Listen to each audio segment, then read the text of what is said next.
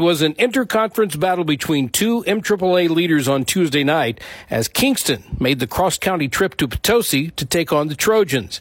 Kingston, the MAAA small school conference leader, jumped out to a 6-0 lead to start the game, but Potosi, the MAAA large school conference leader, went on a 12-0 run of their own and were never headed as the Trojans handled the Cougars 70 to 48. It was a three point game at the end of one with Potosi on top 20 to 17, but an 18 to 8 Potosi advantage in the second quarter put the lead into double digits and it stayed there for most of the game.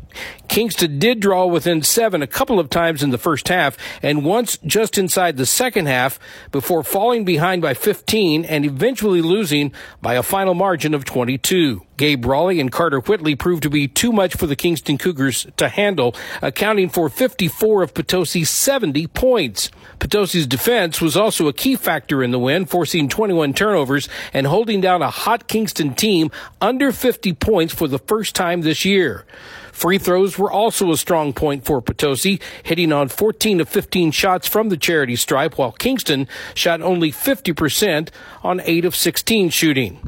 After the game, Potosi head coach Jackson Conaway. The whole team played really hard tonight. Um, we did have a little bit of a slow start. We didn't really know what to expect. We get to practice yesterday because of the ice and stuff. Um, so that was less than ideal coming into this thing. But um, not calling timeout, that was something that we debate a lot. But we have a lot of confidence in this group to leave them on the floor.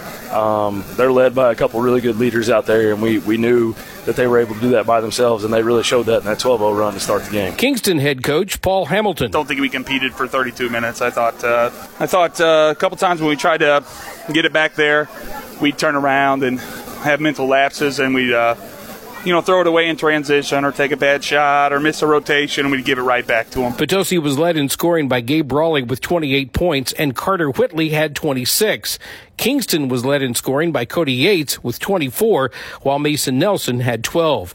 Potosi improves to 13 and 3 and will face North County on Friday in Bonne Terre, while Kingston falls to 11 and 4 and faces Valley of Caledonia at home also on Friday. Once again, Potosi knocks off Kingston on Tuesday night, 70 to 48. From Potosi High School for KFMO B104 Sports, I'm Glenn Barry.